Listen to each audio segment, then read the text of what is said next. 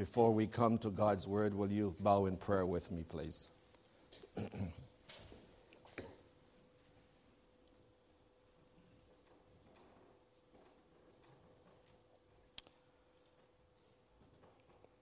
Once again, our Father, we thank you that when we pray, we are not praying to a make believe God. Jesus came into the world and he told us that when we pray, we can say, Our Father. And so we come this morning. Lord, I, I have no idea what the week has been for almost no one in this place. But I am sure that our week was mixed with joy and with sorrow, pleasure and pain. Our week was mixed with challenges. In some areas we conquer, in other words, in other ways we were conquered. But we come to you this morning, our Father. This is part of what worship is. In the words of the hymn writer, we come to ask God for help. We come to pray for one another. We come, our Father, because if we have no one outside of ourselves to whom we can turn, then we are to be pitied. The burdens are too complex, the load too heavy. And Jesus himself tells us in his word Come to me. By faith, come to me, all you who labor and are heavy laden, and I will give you rest. And Father, that is what I'm praying for our people this morning. Rest from the pressures of life,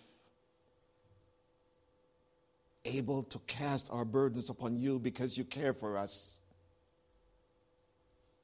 Able to put into the hands of the Almighty those things that are so mountainous, those rivers too deep to cross, those mountains too high to climb, family problem, financial problems, church problems, the problems of a nation.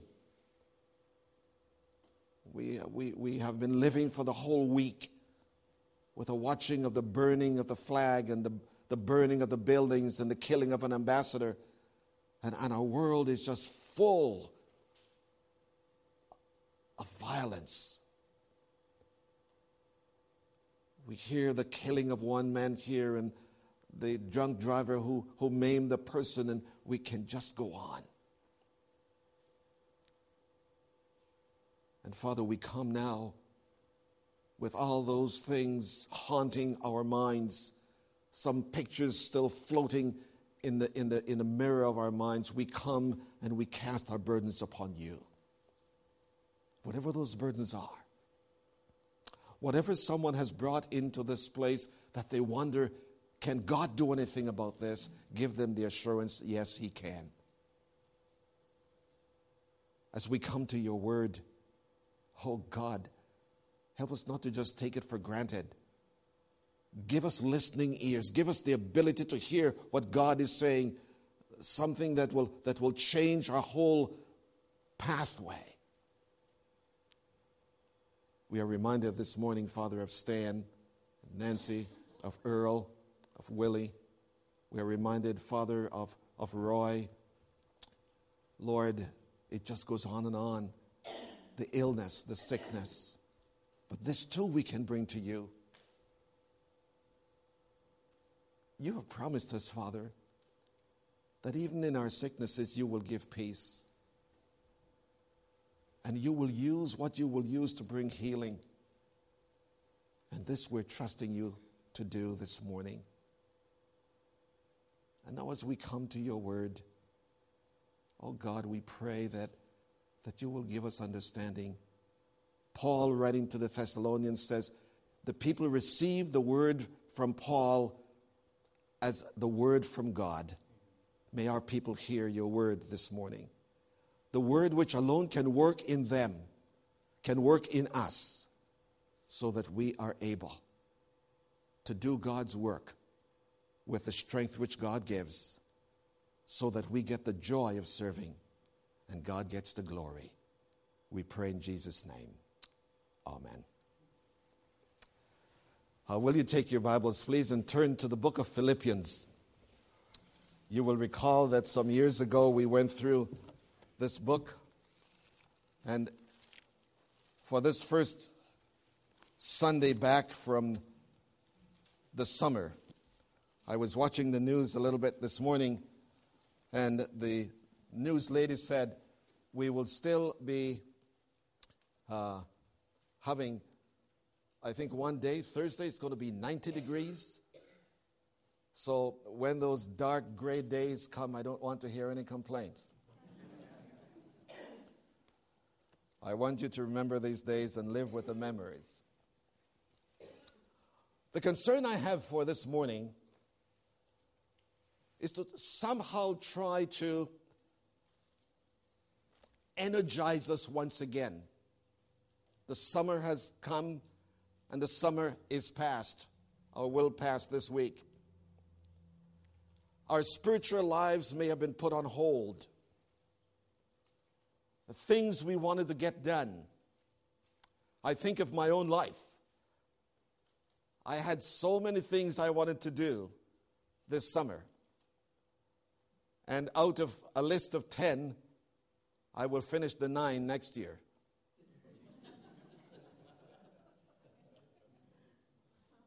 Uh, one of them is I have, to, I have to paint my porch in Salem.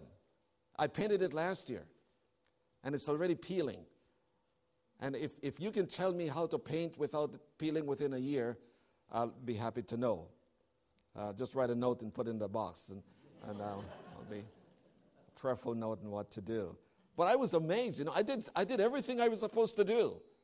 I scraped it, and I, I, I didn't do any sanding, but I did take off the old paint. And, and within, I mean, I bought expensive paint.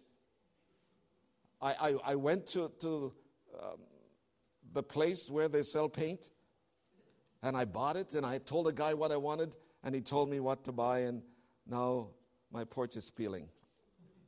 I have to get that done. But I got one thing done. As a Canadian, I, I just I just loathe having a garage and not have a car in it. It seems that everyone in this country uses a garage for a, a loading dock, dock. You put all the stuff. I mean, I drive by some garages and I tell you, those things are full. And I thought, why, why have this thing when it's a, and then your car gets all dirty and yucky and birds do stuff in it? Why not put it in the garage?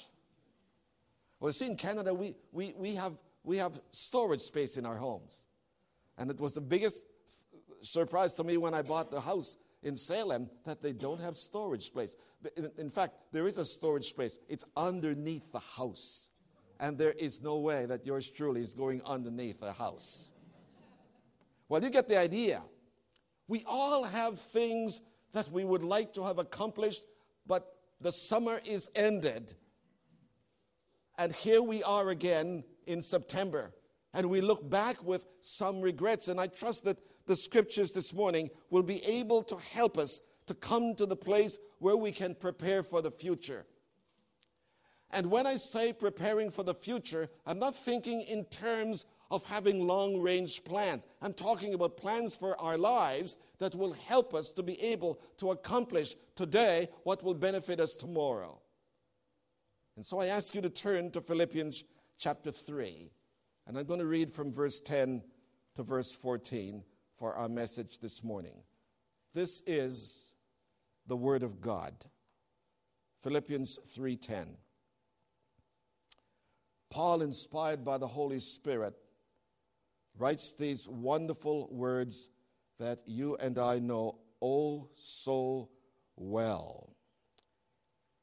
That I may know him, Philippians 3, that I may know him and the power of his resurrection, the fellowship of his suffering, being made conformed to his death, in order that I may attain the resurrection from the dead. Not that I have already obtained it, or have already become perfect or mature, but I press on so that I may lay hold of that for which I also I was laid hold of by Christ Jesus. Brethren, I do not regard myself as having laid hold or having obtained it yet.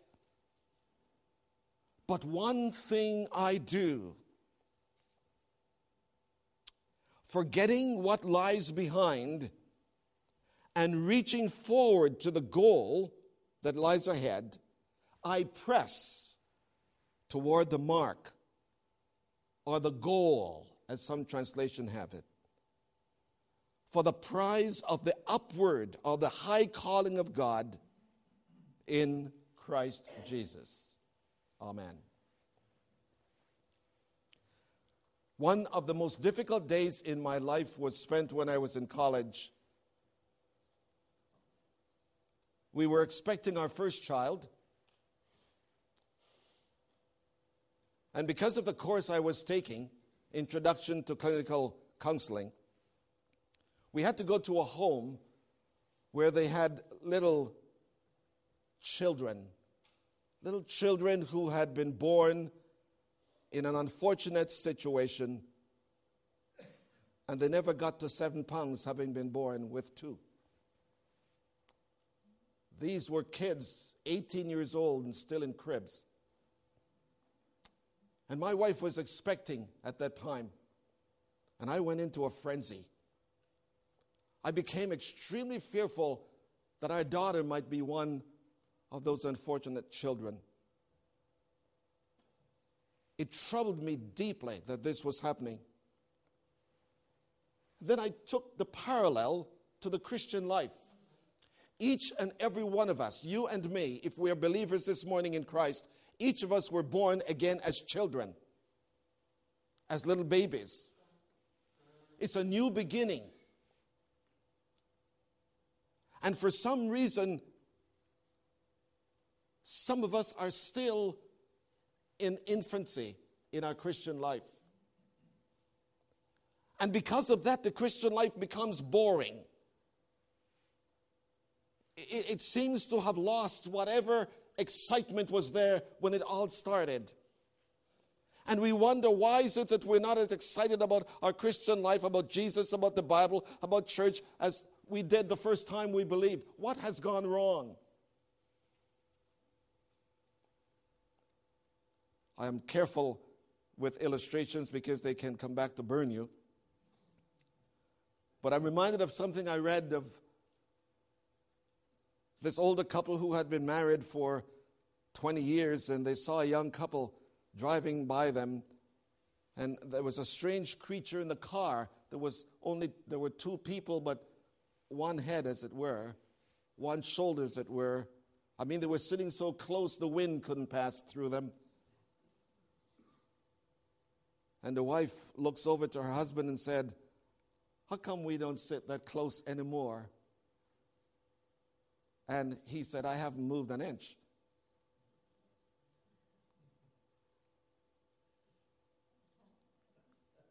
I wanted to sink in. now, I'm not saying that that, this, that is an illustration of you or me. I'm saying that sometimes we see others excited about their faith, excited about their Christian life, and we wonder, how come they are and we are not? And God says, I haven't moved an inch. I'm right here. Paul said this in verse 10. He was a Christian now for almost 25 years, and he was saying this I want to know Christ more. I want to know him more than having information about him. I want to know him in a way that, that, that I continue to add to my faith those virtues that will strengthen me so that as I go on and on and on, I am moving from one state of spirituality to another state. I am not in competition with anybody, but in my communion with Jesus Christ, He is actually strengthening my Christian life so that I am able to grow, to mature, to come to this place. I have certain books in my library at home that I'm seeking to read. And, and, and I'm, I'm reading one on the, the Trinity. This mysterious thing that we find in the Bible. And, and I'm not trying to impress you uh, because I haven't picked it up for a little while now, but I've been reading that book for eight years. It is so deep. It is, it is, it is full with, with words that I have to have my dictionary beside me to understand. And the biggest mistake I could make is to say, it's so long, it's so deep, I'll go to something else. Now, don't get me wrong, I've been reading other books on the Trinity. I just haven't picked up this one for a while. And I asked the question this morning how are you prepared? How am I prepared as we get ready for the fall, as we get ready for winter, as we get ready for a new beginning in our church life, in our own lives, how do we prepare for that? Is there in your heart and mind a desire, like Paul says in verse 10, I want to know Christ? I want to know Him more. I want prayer to be something that is, that is extraordinarily motivated, motivating so that I do not I do not live my life on what others are saying about prayer. I live my life with the experiencing of what prayer means to me. So, how did Paul prepare for the future? The first thing I notice in Paul in this text is this that he was honest. He was honest. He wasn't putting on a front because he was the Apostle Paul to say, because you know so much, because God has done certain things for you, you have arrived. No, he's listen to what he says. Not as though I have already attained or obtained that point. Uh, you know, sometimes the mistake we can make is that because we have certificates on our walls that we have arrived to where we're supposed to be, not in the Christian life. He said again, I don't regard myself as having become yet everything for which Jesus Christ became my Savior. There's much more to it. In Matthew 5, Jesus himself speaking to his disciples said this Blessed are those who hunger and thirst after righteousness. When we become believers, there is a new cavity, if you please, that has no, no end, no bottom. It is, it is a fresh, fresh desire to begin to know something of what the Christian life is all about. And somewhere along our, the line, we are excited by filling it at the beginning, but somehow it becomes old stuff. And we do one or two things. Either we, we, we retreat in our faith, or we pretend in our faith. We put on a bold face, letting people think that, yeah, things are happening. Or we retreat and we say, it really didn't work. I tried it and it didn't work.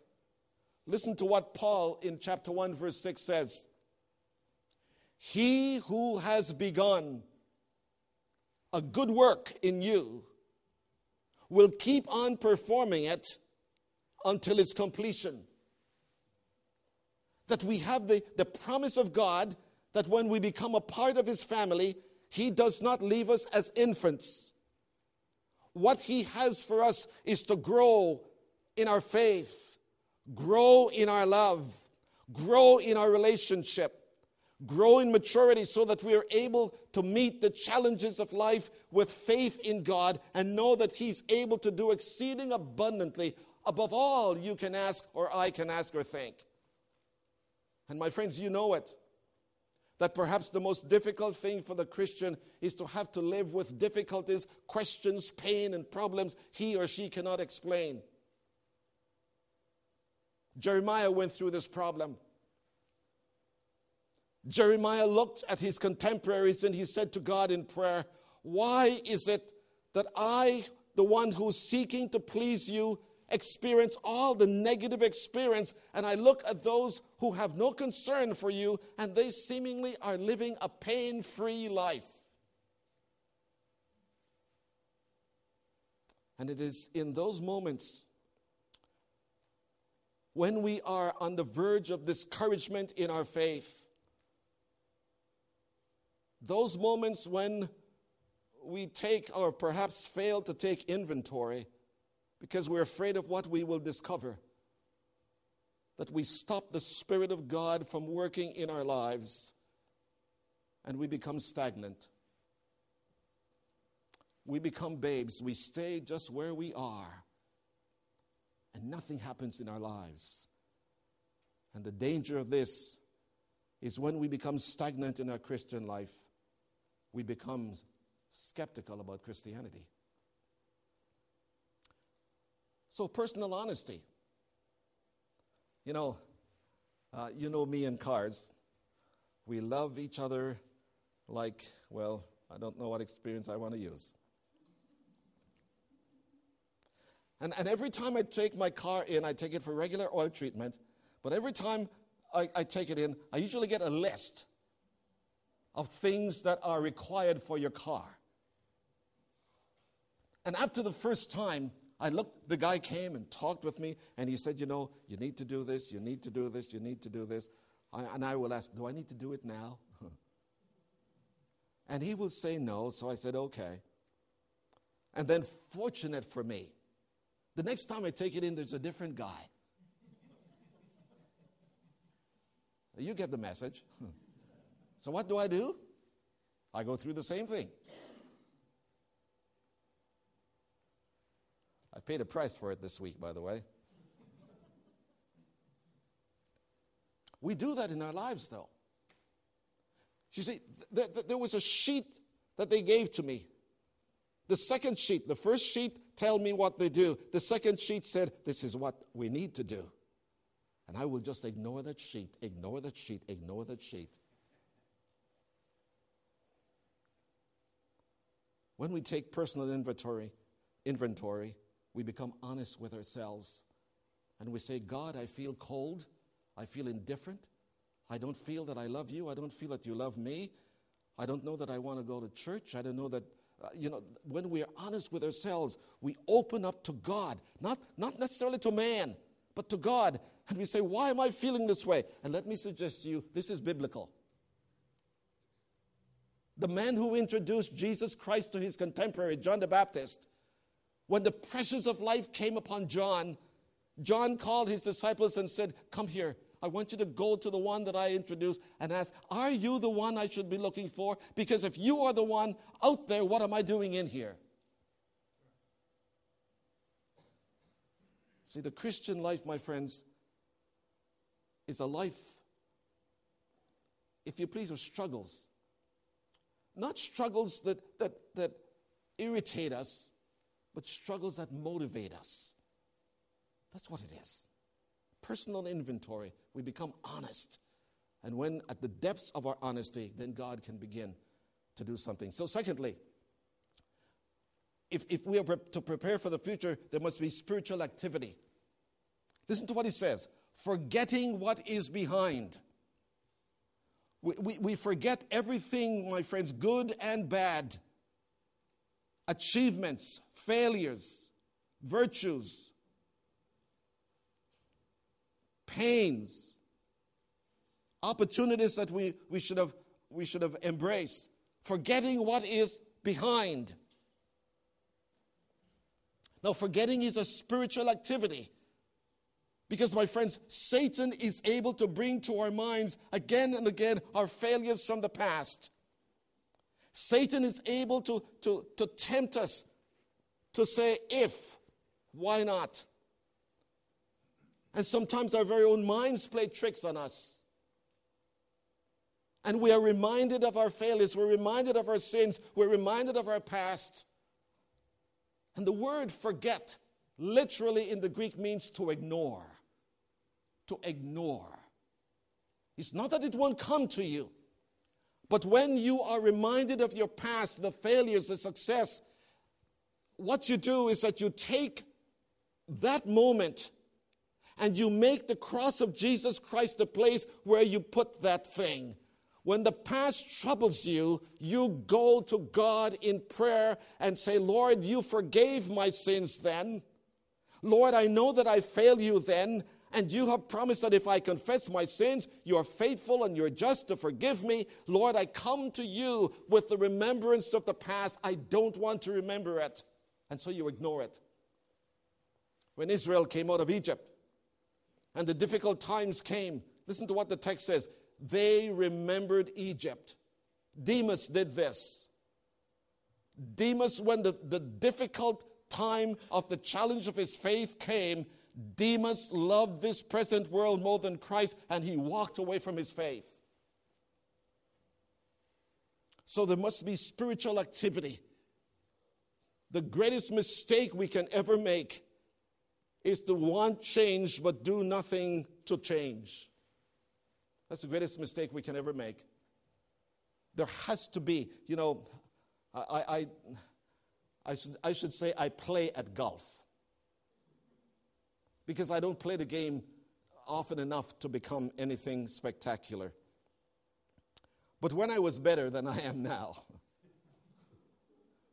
I used to get up at 5 o'clock in the morning and go to the golf course and hit balls and, and, and I, I, was, I was doing well.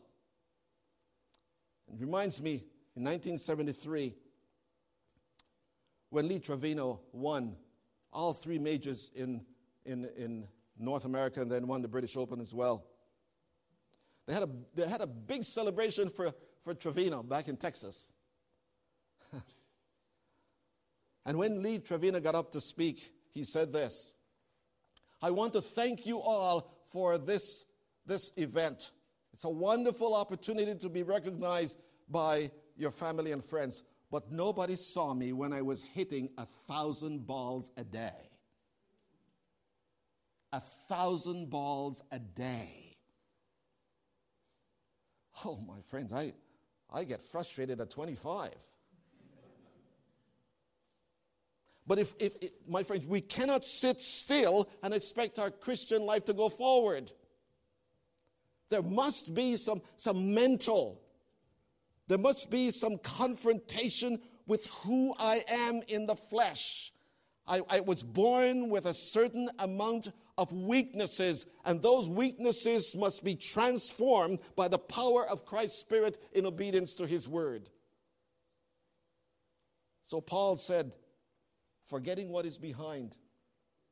You know, there's certain, you want to remember certain things, of course. It's not that you are ungrateful, it is only this if what you are remembering does not spur you on to the future, then you're remembering in vain.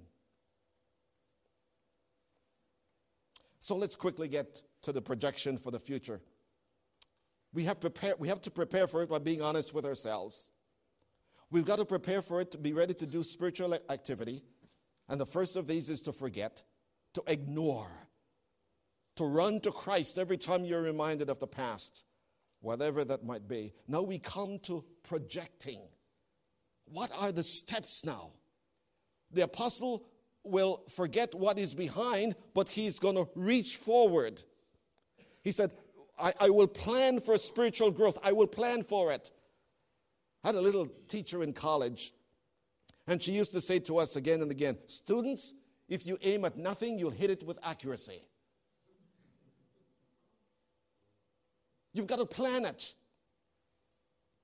You've got to say, This is what I want to do. Paul said, This is what I'm doing. I for, forget what is behind, but now I am reaching forward. You saw this during the Olympics. As the runner from Jamaica was, was, was to the finishing line, they would put their chest out and their hands forward because they had a goal, and the goal was to win. And sometimes, sometimes it is possible that the outstretched arm will take you, give you the energy because you know you're reaching for something. This is the idea that Paul is using. He said, the, the plans that I have is that I want to reach a certain spiritual point in my life. And so, this is how I want to begin it. I want to begin to, to stretch toward it. I want to reach toward it. And, and, and how do I do that reaching? Because of time, I will go to the second thought. There's a price for spiritual growth. A price for spiritual growth. Listen to what he says I press. Uh, the, the word press is a word which comes from the gymnasium. It, it means to put yourself in a position where you actually cause yourself to almost feel pains, but you know that these pains will one day lead to something else. So, Paul, in writing to Timothy, in 1 Timothy chapter 4, verse 7 and 8, says this bodily exercise is profitable, it's not useless. But spiritual exercise is superior to mere bodily exercise because spiritual exercise has, has, has the ability for this life and the life which is to come. It is to do something about what we want. To press forward means that I'm going to take the steps. Exercise for the body is not useless, but godliness is useful. G.K. Chesterton puts it this way the problem with Christianity is not that it has been tried and found wanting, but it has been found difficult and left untried. You know, I was at the gym this past week and I saw something I had never seen before. There was a fellow there in a wheelchair and he was pumping irons. And I watched this fellow, I did. And I thought, isn't that something? In spite of being in a wheelchair, he didn't give up on life. And I watched him. And, and, he, was, he, was, he was pulling some weights up. And I watched the veins. I don't think he saw me watching him. I saw the veins underneath his chin as he was giving all the energy and, and, and he was going. And he was pulling. It took him a little bit longer than it would have taken me, but he made it. There was a price, friends. If you want to grow in your spiritual life, and if I want to grow in my spiritual life, there is a price to pay. What are the things we have to do? We've got to get into the scriptures personally and publicly. We've got to make use of the spiritual things that God provides in the church, the fellowship of believers. This is how God has it. Read Acts chapter 2, verses 40, 37 to 42. That the church was at its best when it was exercising spiritually for its maturity and its growth. You and I will never get there if we neglect those things. If we're not willing to pay the price for it, it is costly.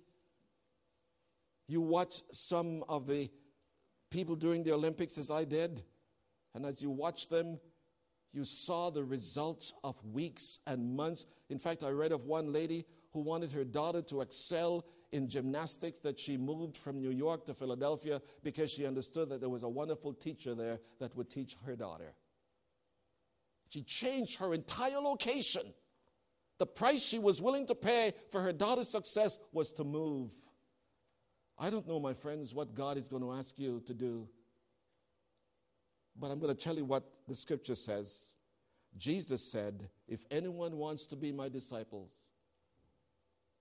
they must deny themselves, take up their cross, and follow him. That's the price. We can have our names in the church pictorial. We can have, we can have our names in the giving to the church, and those things are wonderful, friends. You know that I am not talking about those things. But if we are doing nothing to actually grow in our Christian life, we remain just as those children I saw in that baby crib so many years ago. I press, I press. I'm going to discipline myself. It might be that I have to give up 15 minutes of television to spend five minutes with God, but I'm pressing. It might be that I have to do something in order to gain something else. But if the goal I have is what God has for me, because God laid hold of me when I became a believer, and He says, I am beginning this work in you, and now if you cooperate with me, if you actually live in union with me, if you live in obedience with me, if you live seeking my face day by day, then when this happens, you will grow, you will mature, you'll become strong.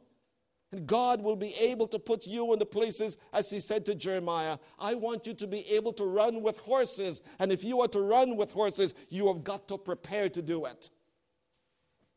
It won't happen.